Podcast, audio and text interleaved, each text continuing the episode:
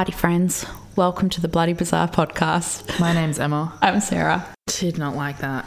Every time I'm listening to a podcast, I try and like take note of how the presenter says hello. And if it's one that I haven't heard before, I like tuck it in my pocket to use. Uh, thanks everyone for tuning in week We- after week. We really appreciate it. Yeah, thanks to our friends who are listening because you guys, you know, we, we don't, it, this might be kind of shit and you guys still listen because you're it- good friends. Not might be. Like, we just kind of like talking to each other, and if we record it, then it's like we have to research it and do it properly. it's almost like billable hours. Yeah. Almost like Yeah, it feels like we make we're nothing working. out of this. Yeah, mm. yeah, yeah. It feels like a job, but it's like a fun job. Mm. Because we both hate our job, so Yeah, exactly. We both hate our own jobs, so it's like we pretend that this is a job. yeah, It's kind of like playing pretend. yeah. Which is sad. It's like an adult version of playing pretend. That's really sad. yeah. Wow, I think I just had a breakthrough. I'm going to rock up to my day job. Hi, Sarah. How are you today? It's like that. Yeah, yeah. Man. Um, I hope you enjoyed last week's Black Mountain app. Yeah. I hope no one's gone there. Respect. Yeah, like we said, you can drive past it. That's cool. Yeah. You're just not allowed to go there. I have a long one today. Okay. So I think I'm just going to jump straight in. Mm-hmm. Okay. I'm excited. I'm going to tell you, first of all, my sources. I've got a few um, Wikipedia, uh, a news.com article by Candace Sutton, a marieclaire.com article by Michael Crooks, stay at home stayatHomeMum.com article by Jodie Allen, WA Today article by Heather McNeil, and multiple ABC News articles. What's a West Australian one? Today, I'm taking us through Western Australia's biggest, most expensive, and longest running investigation. Oh my god, are you doing the Claremont killer? That's right. Oh my god. Today, I'm doing the Claremont serial killings. Oh, I'm so excited because you listened to this whole podcast series, didn't you? I did, but before I jump right in, I've got a disclaimer at the top that this is absolutely not exhaustive. I've left out a lot of information, but I I hit ten pages and I was like, I've got to I've got to start wrapping stop. up. Yeah. Yeah, yeah. So I would encourage anyone who is interested or um, you know their interest is piqued by this or has ever wanted to know more to do their own research because there's just so much information on this. So let me start by telling you about the town of Claremont. Sitting on the banks of the Swan River, Claremont is one of the wealthiest suburbs here in Perth, with multimillionaires living and working in the leafy town. I mean, I used to work there. I've got it written there that it's really funny that you used to work there because you were decidedly not a millionaire. yeah, at that time, I was like possibly the brokest I've ever been. So yeah, yeah, yeah. It's really You were definitely the brokest person in Claremont oh, for sure. by a long shot. Yeah. I, they would have smelled it on me. Yeah, I reckon they did. Yeah. I reckon that's why some people took a shine to you because they were like, "Oh, that's my poor friend." Yeah, yeah. I was like the um, diversity poor person. Yeah, the diversity hire. Yeah. the blonde-haired, blue-eyed girl was the most diverse they got there. Yeah. So that's why it was such a shock when on 27th of January 1996, Sarah Spiers, 18 years old, she was working as a receptionist at the time and was enjoying a night out at Claremont. She was at Club Bayview, which was also known as Club Baseview because it was where people drank and spewed up a lot. Uh, it was really popular and it actually still stands today. Yeah, you know that I used to when I worked there. I used to walk past. That I know, it's right in the corner, To yeah. get, yeah, to Yeah. get to the where I parked. So she left the club at around 2 a.m. and at 2 2:06 a.m. Sarah called Swan Taxis from a public telephone booth. At the time, she was living with her sister in South Perth, uh, but she requested that she be dropped off in the suburb of Mosman Park. And I read that she'd made arrangements to stay with a friend who lived in Mosman Park. So she was then sighted by three eyewitnesses standing on the corner of Stirling Road and Stirling Highway, and she was alone. Uh, that intersection is right near the club, so I reckon she called the cab and then was like, I'll meet you at- on the corner, and then walked down there to, to meet the cab. These eyewitnesses also saw a car stopping near where she was. That's right. These were the. This was the car with the guys in. Hey, there was like three guys in the car. The Burger Boys.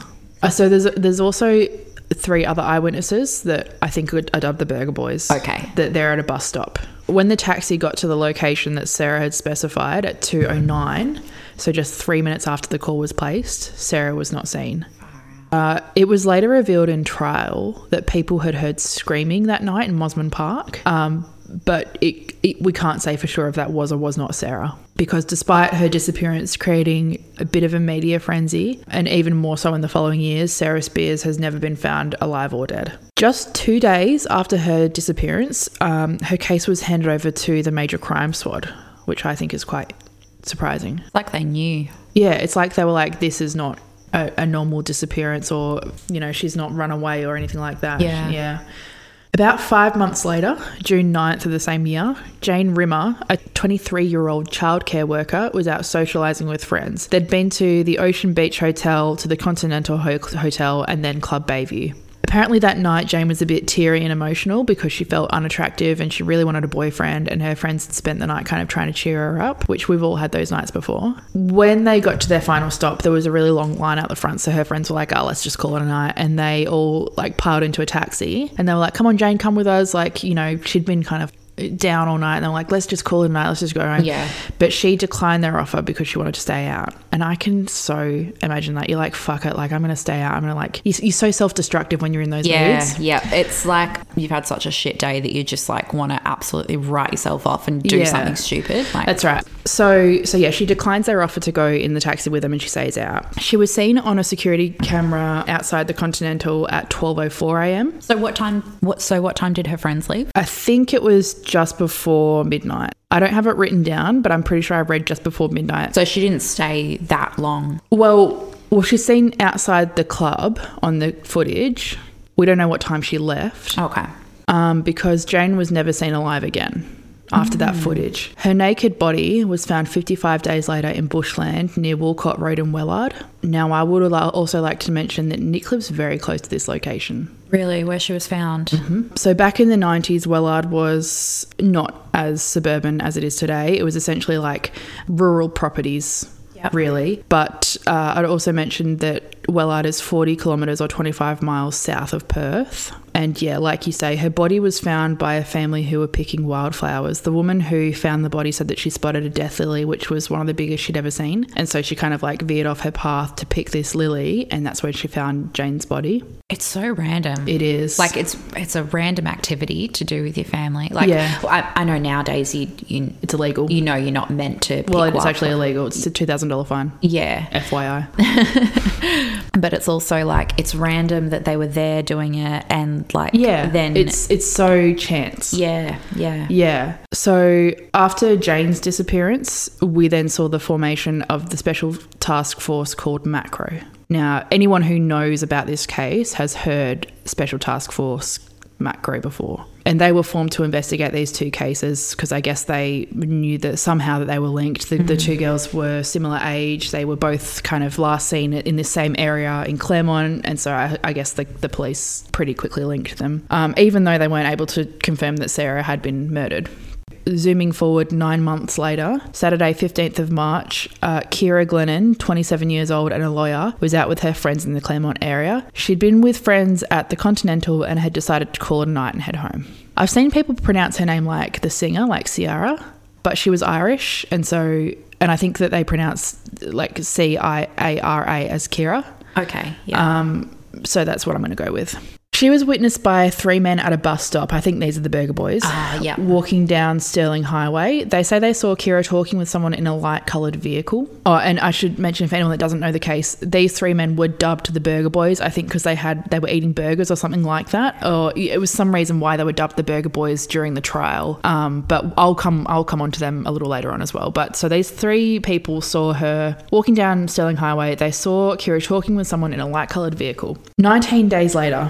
Her semi clothed body was found by a bushwalker on a track off Pipidinny Road in Eglinton, which is 40 kilometres or 25 miles north of Perth. Now, police were aware they were looking for a serial killer, and the WA government offered a reward of $250,000 for any information that would lead to the killer's arrest. And this was the largest reward ever offered in, W- in Western Australia at that time. I was going to say in the 90s that's a, lot lot, of money, yeah. yeah. considering a house back then was like 80 grand. Yeah. Yeah.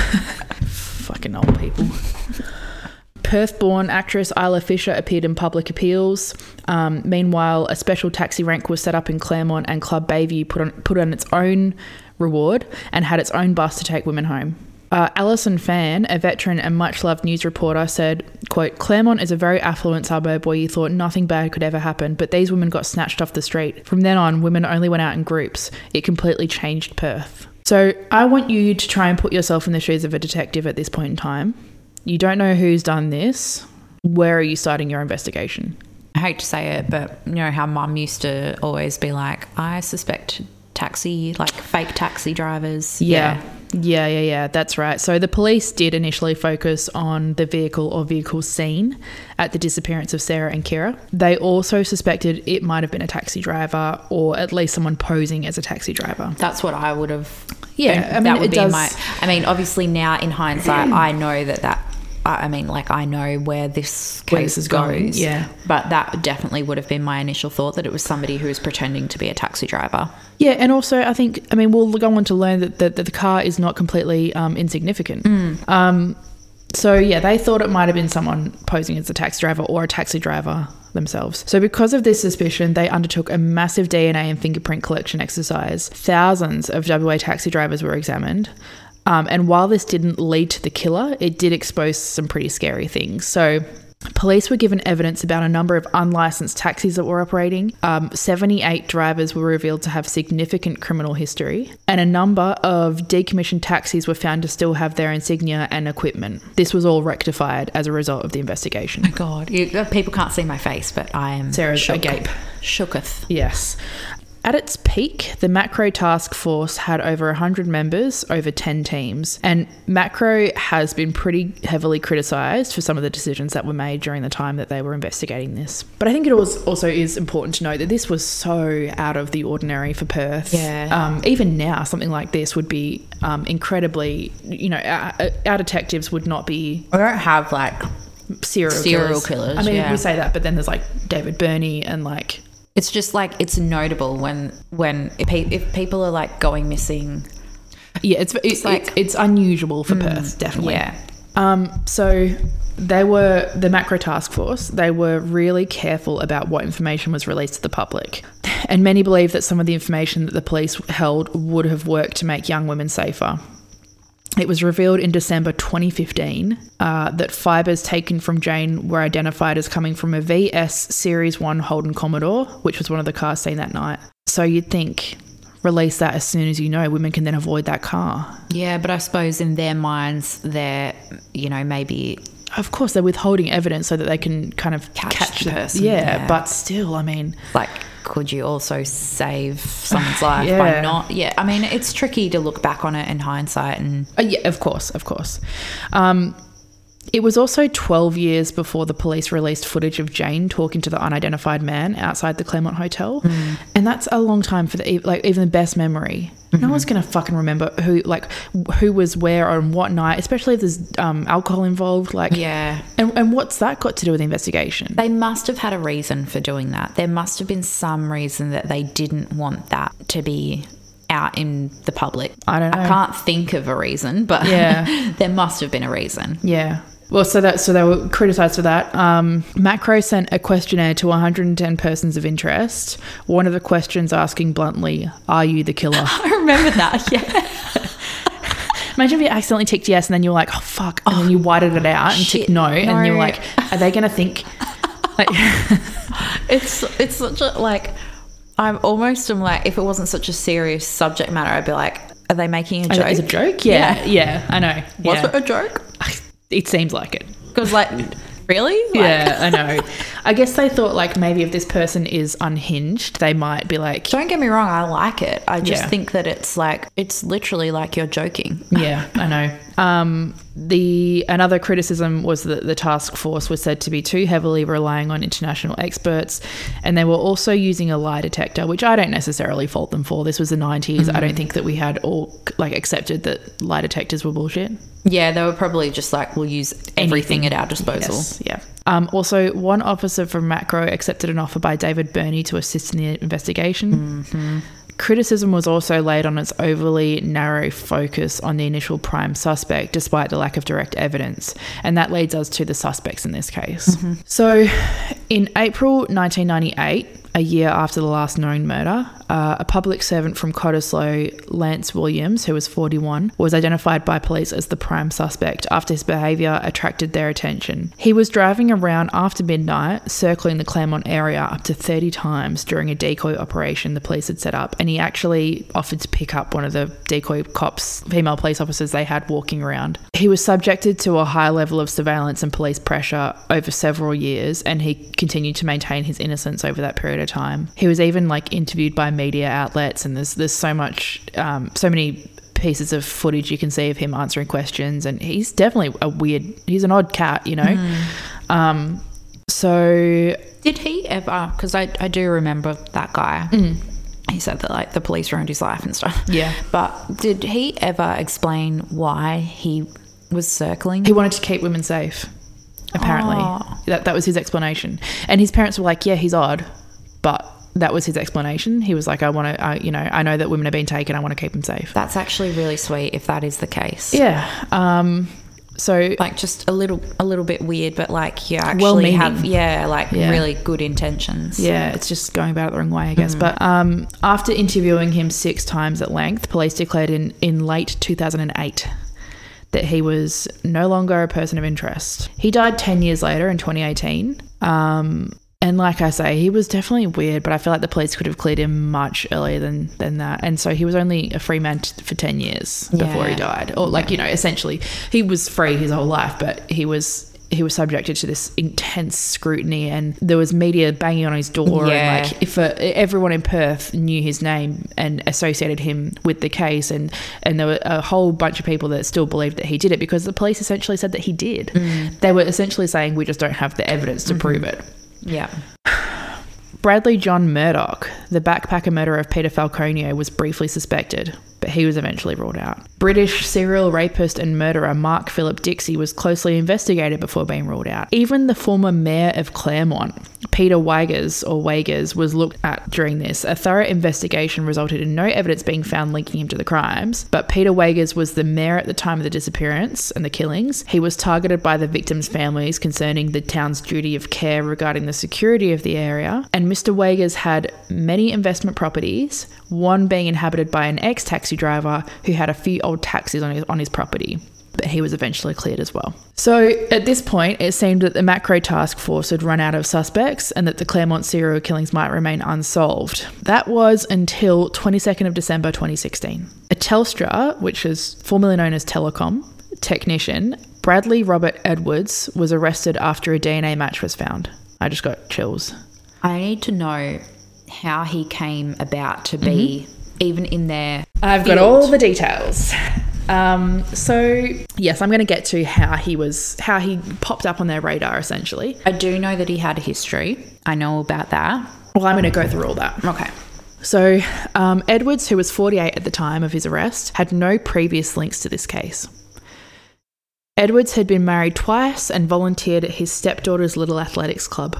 Bradley Robert, normal, normal guy normal guy. by all accounts. Yep. Except when you look at his like criminal history. Bradley Robert Edwards grew up in Huntingdale with his parents and a younger brother and sister. His father worked for Telstra, and Bradley uh, Bradley followed in his footsteps and worked for Telstra as a technician his whole working life. So let's talk about how Edwards popped up on the police radar after so long and with seemingly no links to the case. You'd think that they wouldn't even be looking into it anymore, wouldn't you? I guess it's like probably the most high profile case in, in WA, WA, history, yeah. So, before he was assigned to the first of the Claremont serial killings case, Detective Sergeant Terry Dobson. Detective Sergeant Terry Dobson was the lead investigator on Bradley Edwards' first known attack when the future killer was just 19 years old. On the night of February 14th, 1988, the detective was called out to a family home in the suburb of Huntingdale where an 18 year old girl had been attacked in her bed. Uh, the girl awoke to find a man on top of her, his hand over her mouth. She dug her nails into his cheek and he jumped off. And then when she looked, he was standing in the bedroom doorway uh, wearing what looked like to her a woman's nightie. Uh, she screamed for her dad. Her dad runs out. The, the guy flees, but he leaves behind a silky white kimono. Disgusting. Yeah, I don't know whether to laugh or. Yeah. Uh, quote, it was a strange attack, recalls Dobson. He had unplugged the telephone and closed the parents' bedroom door. The kimono got our attention as you don't often have things like that at a crime scene. End quote.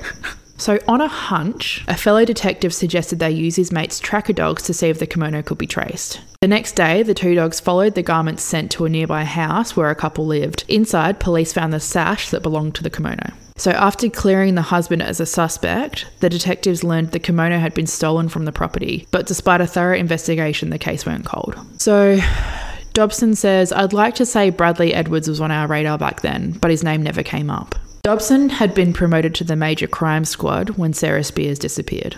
So he's worked on these two cases without even knowing that they're related. That's Connected. crazy. Yeah, you'd almost. I feel like that moment When when, you you, find do out. connect them. Like me personally, I would think that I was Making connections making exactly. I would think that I was like going crazy, and you know the string on the board that I was. exactly right, yeah. Yeah, Um, so yeah, so he's now pr- promoted to major crime squad. So he's now working on this Claremont serial killings case, right? Um, so the next week, Dobson took a call from a local detective who believed he had a related case from the year before. A 17-year-old girl had been brutally raped in Karrakatta Cemetery after being abducted from a Claremont park. Says Dobson, I recall thinking, this is him. The woman said that she'd been out for the night at Club Bayview in Claremont and was walking home through Roe Park in Claremont when she was grabbed from behind, a piece of cloth stuffed in her mouth, and she was tied up with a cord and a bag placed over her head. The man drove around for 20 to 30 minutes before taking her to a re- remote part of the Karrakatta cemetery where he raped her multiple times. The woman pretended to be unconscious and the man threw her into some bushes before driving away.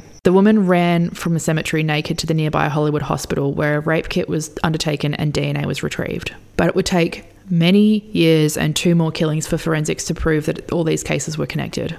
Up until 2008, all the detectives had to link the crimes was a blue polyester fibre from a pair of Telstra trousers found on the bodies of Rimmer, Glennon, as well as the 17 year old rape survivor. All of, so he was wearing the same pants when he. Well, he was wearing Telstra issued pants, not necessarily this, their very same pair. But it was also revealed in trial that Telstra at the time used a very unique thread to make their pants. Um, and so that's why they were able to say definitively, this is Telstra pants, this isn't just any blue pants. Wow. I know. So in 2008, a specialised UK lab made a breakthrough. They found DNA from an unknown male in a sample taken from under Kira Glennon's fingernails that, when run through the Western Australian database, matched samples taken from the survivor of the cemetery attack. So they now knew whoever raped the 17 year old in Karrakatta Cemetery was also the elusive Claremont serial killer, mm-hmm. but they didn't know who that was yet. Yeah. What year did that happen? Sorry? 2008. 2008. They linked those two. They linked those two cases, or those four cases. Yeah. Well, three cases. They had DNA from Kira Glennon's fingernails. They knew that. Well, they thought they knew that that was linked to both Sarah Spiers' disappearance and Jane Rimmer's death as well. and they now knew that the rape That, victim that the was, rape yeah. had the same DNA. So in 2016, as a part of a review by WA Police of local cold cases, the kimono from the 1988 attack was retested. They found sperm that was also a match to the unknown male's DNA, the Claremont killer. So now they know this. yes. That's mi- like It's being a detective at that time would it would be mind blowing. You'd be like, how fucking random Yes. that this weirdo thing that happened in Huntingdale in 1988 that like wasn't even that serious. I mean, serious, yes, but they wouldn't have taken it that seriously. He's the same person that has commit the. He's the most And they wouldn't have even been looking for it. And then they, No. they test this sperm and they're like, are you fucking kidding me? This me? is why they need to, police everywhere need to take sexual crimes so seriously. I'm going to go on to talk about uh, this shit. yeah, okay. um, Uh, so where was I? So yeah, they found sperm that also matched the unknown male's DNA, the Claremont killer, oh, sorry, that also means that he jacked off into the kimono. Mm-hmm. Ugh. Or that he was like, because when he was on top of this girl, maybe he had like pre cum or something. Uh, you know what I mean? Like, Yeah, oh, God. Um, so detectives didn't know their suspect's name, but they knew from the kimono, they knew the person that had that had attacked this girl in her bed in Huntingdale had been prowling the area stealing women's clothes. And they had a fingerprint taken from the doorknob of one of those properties. When it was analysed, investigators were stunned to find it matched Edwards. Now his fingerprints were on file because he'd been convicted of assaulting a social worker in a mm. hospital in 1990 when he was there to repair, repair phone lines.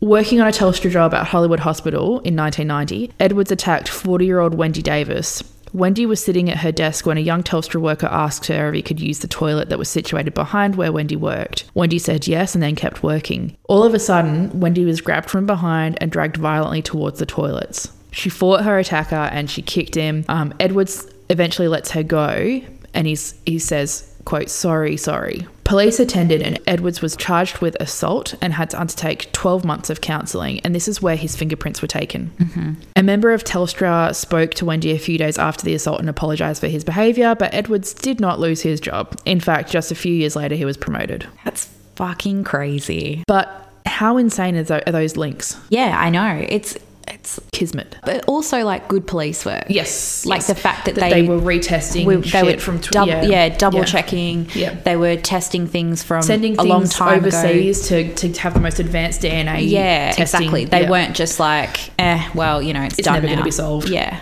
So, convinced they knew Edwards was the killer, police began tracing him, tracking him. They collected DNA from a Sprite bottle he'd discarded while he was at the movies with his stepdaughter. so, Golden State Killer. Yeah, yeah. Um, and it was a match.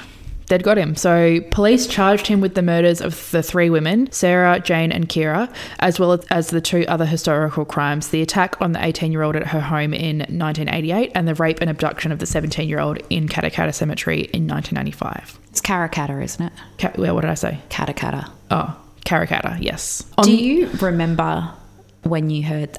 I remember what, When I- hearing that. I, I heard it first on the radio. I didn't see it on TV. I heard it on the radio. Yeah. That the somebody had been arrested, Arrested, and yeah, charged. And yeah. I was like, what the fuck? I thought it wasn't going to go anywhere. I thought it was going to be like, oh, he's not the guy. yeah. Well, Yeah. I no. I actually was like, I don't think they would have arrested him unless they were Sure. certain. Yeah, so he was charged with all that. On the advice of his lawyers, Edwards pleaded guilty to the two other attacks, which uh, was five charges. Um, it, it was things like abduction, forcible rape, uh, like three, two counts of forcible rape, maybe more. I'm not sure. Anyway, but not the murders of the Claremont victims. He pleaded not guilty to that. And so I think, if I remember correctly, that his lawyers um, argued to have those two crimes tried separately because they went to the prosecution were arguing that they were propensity crimes. So they were saying that these go towards his propensity to commit these further crimes. What does that mean? So they're saying the prosecution is saying if he's able to do these, he's able to do this. If he's able to to brutally rape this this girl and attack this woman in her home, that goes towards his propensity to do it later on. And what were the defense saying? No, that's not fair. That's not fair. Let's sever the two okay. and let's try these separately. And that's why they were saying, no, plead guilty to those, and we'll just like we'll cop that, but plead not guilty to that to, mm-hmm. to the to the killings. But I'm pretty sure that they were they were still all tried together. Mm-hmm. I can't be sure of that though. That's something I probably should have checked, but you know, it's not it's not that important to the mm-hmm. case. Due to the publicity surrounding the trial and the graphic nature of the evidence, the defense motion to have um, a bench trial, so judge only, no jury, uh, was granted. The murder trial began on 25th of November 2019 before Supreme Court Justice Stephen Hall. Coming out of semi retirement to cover the trial for Seven, reporter Alison Fan sat in the court every day of what the local media dubbed the trial of the century. And she sat alongside those close to the victims. Um, Glennon's father, Dennis, attended most days. So too did Spiers' parents, Don and Carol, and Rimmer's siblings, Adam and Lee. Rimmer's father, Trevor, died in 2008 and her mother, who has suffered a series of strokes, is in aged care. And I'm not even sure if she's still alive. This was at the time of, that I read that article. So, Yeah. Arguably, the prosecution's most damning evidence was the DNA found under Kira's fingernails. Therefore, the defense targeted this. That was their approach. Their main argument was that it was contaminated in the lab. And I think that's a pretty good argument given the evidence had been sent overseas to be tested. So you can understand why there would have been concerns about chain of custody, contamination, at least to an outsider that hmm. maybe doesn't know how these processes work. I'm sure that this kind of shit happens all the time that you send DNA to like more advanced laboratories, but or laboratories. I'm not sure what the correct pronunciation is, but but you know, I, I can understand why they would argue that, especially given that it's the the strongest link of their client to the crimes. Yeah, and it's one of those things where it's going to create doubt, and that's what Yeah. you want to do. You just want to create doubt, don't Sure, you? yeah, but I mean, I think I, I I think it's a bad approach given that it's a bench trial. Yeah, because the judge is going to be More knowledgeable. more educated. Yeah, yeah, yeah. I think if it if it was a jury, yes, yeah.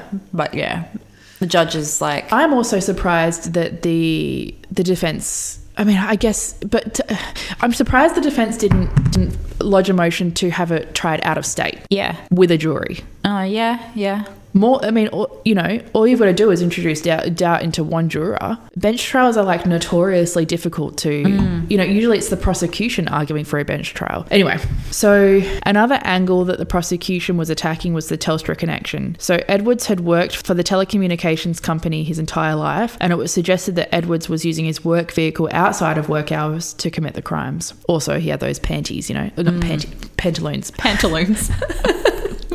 Um, the prosecution presented a witness, a security guard, who recalled seeing a telecom, which is Telstra's previous name, a, t- a telecom van parked on multiple occasions at the Karrakatta Cemetery, quote, for no apparent reason, both after the 1995 attack and before Spiers' 1996 disappearance. According to the prosecutor, Carmel Barbagallo, the state presented this evidence as a part of a case called the Telstra Living Witness Project, where between 1995 and 1997, a man with a Telstra station wagon stopped to look at women and offer them rides. During the trial, a witness from a group of men. Um, these are the guys dubbed the Burger Boys, who were the witnesses who saw Ciara on Stirling Highway, identified a Series 1 VS Commodore station wagon as cruising past them shortly after Glennon walked past. The vehicle had distinctive teardrop hubcaps, which were present on some Series 1 VS Commodores. Between April 1996 and December 1998, Edwards drove a white VS series wagon with Telstra logos. The actual vehicle was tracked down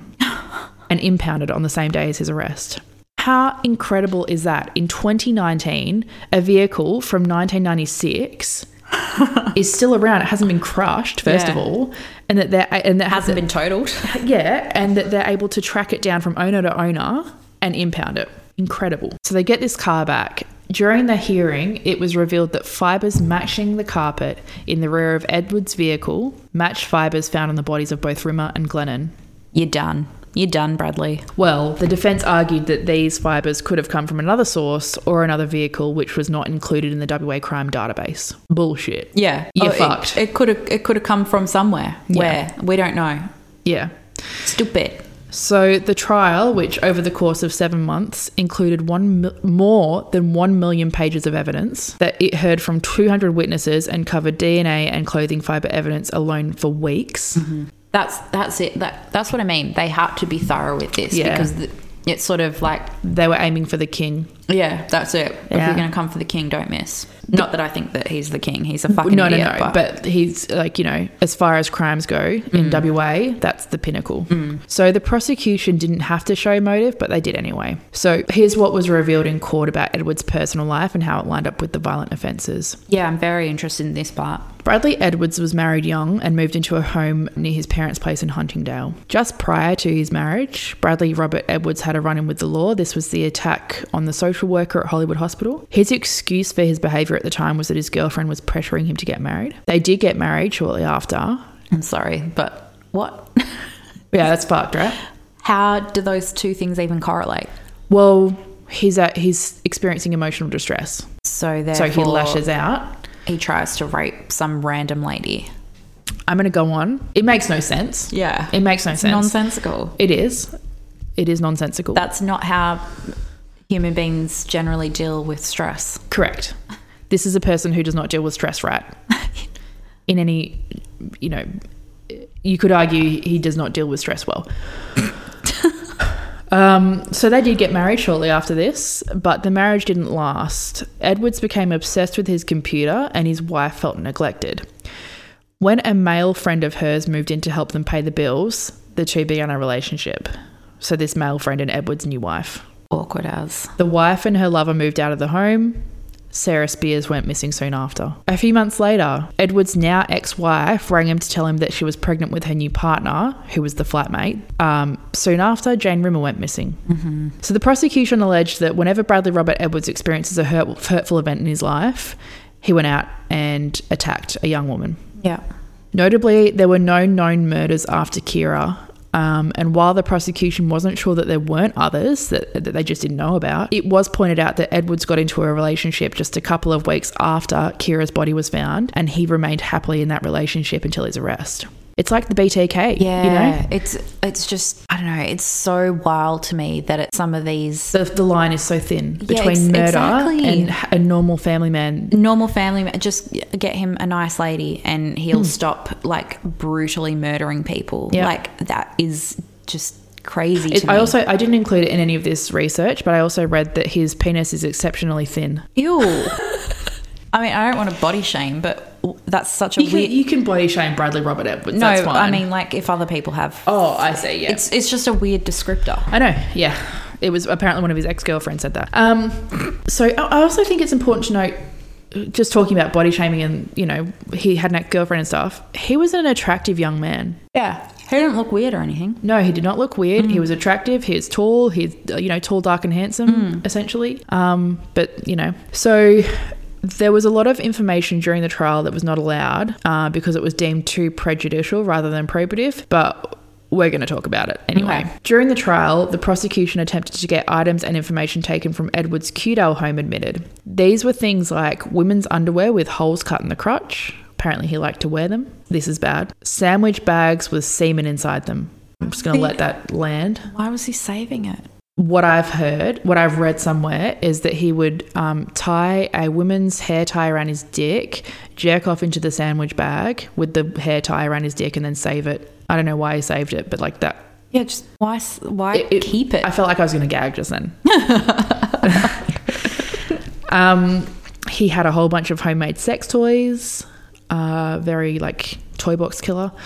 And most relevantly, I think, and I think this should have been allowed in the trial, but I, uh, you know, Is this the stories? yeah. Yeah.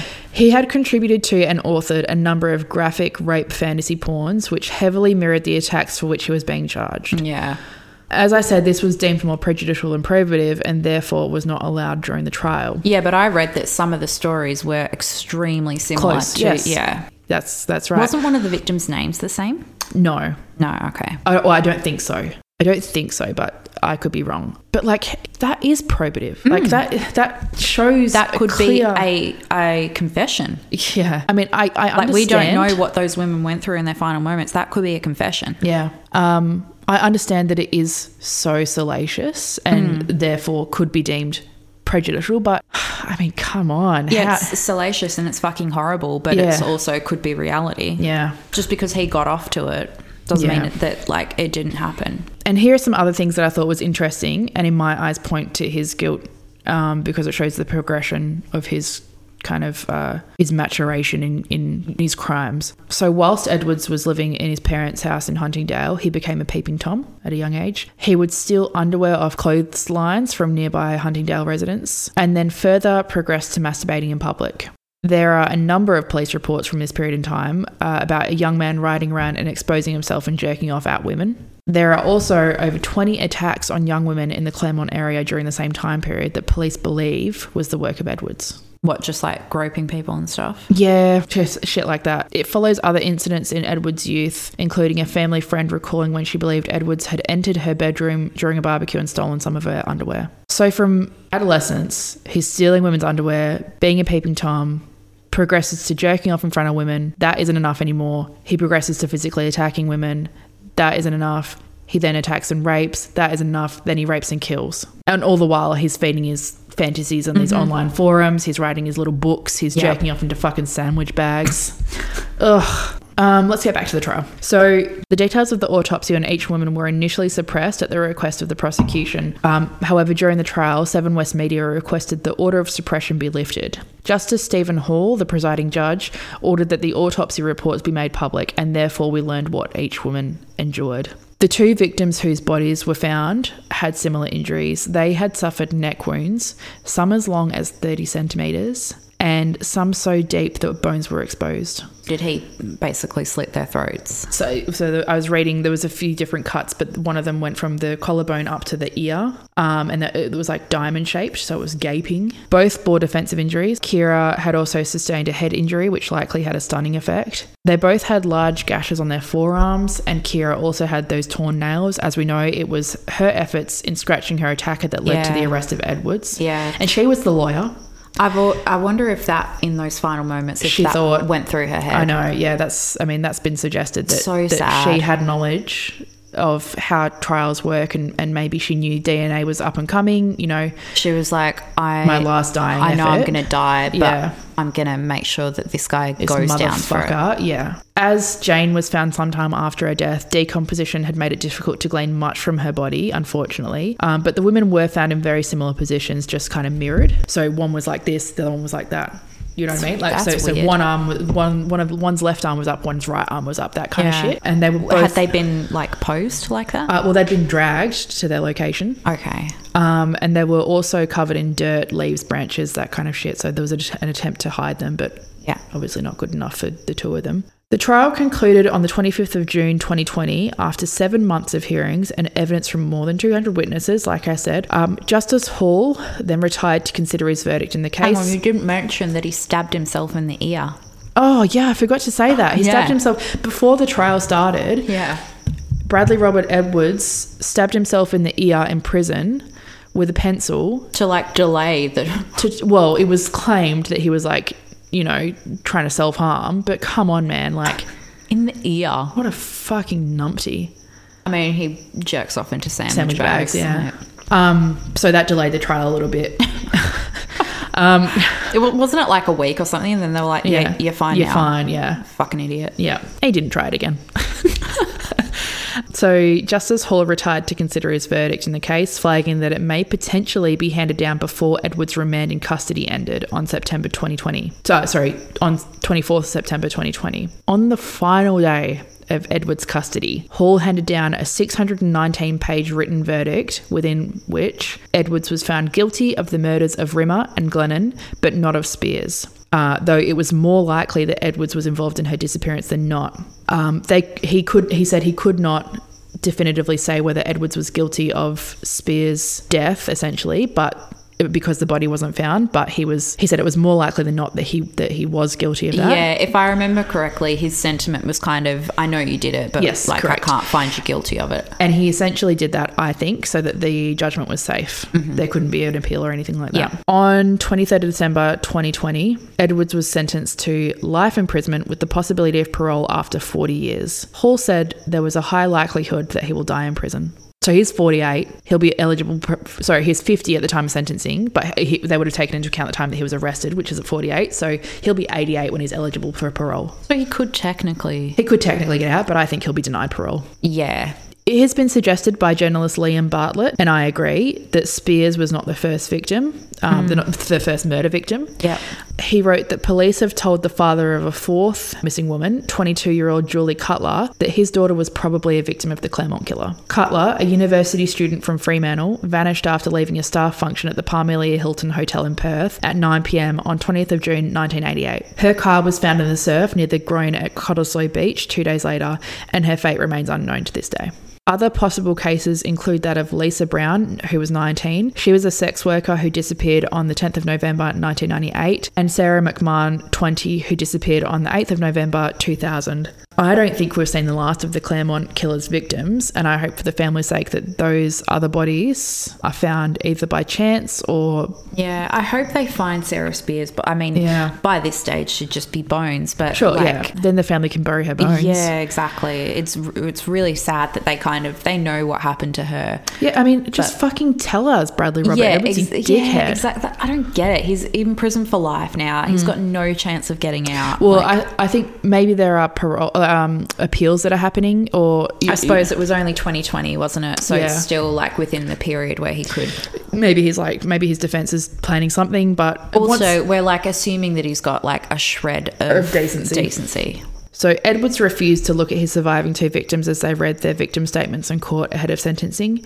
Oh, that Karrakatta victim, far out. Yeah. The Huntingdale victim said she was a survivor. She said, quote, Every night of my life I fall asleep with the fear someone will attack me. Bradley Edwards now features as the villain of my nightmares and I can't make it stop. The Karrakatta victim said the following, quote, I hope you were treated as well in prison as you have treated us. I will live and you won't. Nice. And that is the Mammoth Claremont serial killer case. Wow, good job. Glad that you covered that one because I feel like you have a little bit more knowledge of the There's also a book out that I haven't read. I think it's called Stalking Claremont or something like that. Um, Who's that by? it's a new book. I haven't read it yet, but it's, um, I'm going to read it. I was I wanted to read that before I covered the case, but then the other day I was thinking about what I was going to do tonight, and I was just like, fuck it, I'm going to do a, a heavy. hit. I haven't done a heavy hitter yet, so And that one is like so personal. Yeah, as two people who grew up in Perth, that one is like the Grew up in Perth, like have have walked around these locations Yeah. where these women went missing. Mm. No, like have walked home from various nightclubs alone. Yeah, and I just like I remember when I used to work there, we used to walk past Club Bayview, Yeah. and like at that time he had He not been been caught. caught, and so because we we used to finish late at night sometimes, Yeah. and I used to park in the train station, and so sometimes we and you me had blonde hair. yeah, and I used to walk back to my car, and I used to think, and like me and my colleagues used to almost like joke, Yeah. ah, Claremont killer's not been found yet. I know, and, and mum, mum was concerned. of course, but like, yeah. it's it's one of those. If you grew up in Perth, especially in that time period, it it's so well known. Yeah. It's such a big case here. Yeah, I I can't believe that they actually caught him. I know, I know. And I think I really do think that the police should be like praised for the Yeah. work that they put in. I know that Yeah. people Well, there were whole, there were a whole bunch of past and current macro task force members uh, in the court during during the trial and during the sentencing, Mm. so that would have been good for them. Yeah, I think that they put in a lot of hard work Yeah. to get it. And like, sure, there's stuff that they did that in hindsight you're like, they didn't need to do that. Yeah. That was stupid. Yeah. But it was because they just did everything Yeah. that he ended up getting caught. It's because Yeah. they did random stuff and they were like, fuck it, let's try it. Yeah, that's right. If they hadn't done that, he wouldn't have got caught. Hopefully, um, hopefully they do find. the the bodies of those missing women. Yeah, Mm-hmm. yep. Okay, I need another glass of wine after that. Yeah. Well, I'm gonna go home and cuddle Frankie. Okay, thanks for listening, guys. Uh, oh, I don't know what. I, oh, yeah, I do know what I'm doing next week. Okay. I don't know what I'm. I don't think I've got. I haven't started my research for next week. No, mine is So stupid. so stupid. Now that we've like just talked about such a like important case, what are you doing next week? I don't want to tell you. You don't have to, but I would like to know, and I think the people deserve to know. Mothman.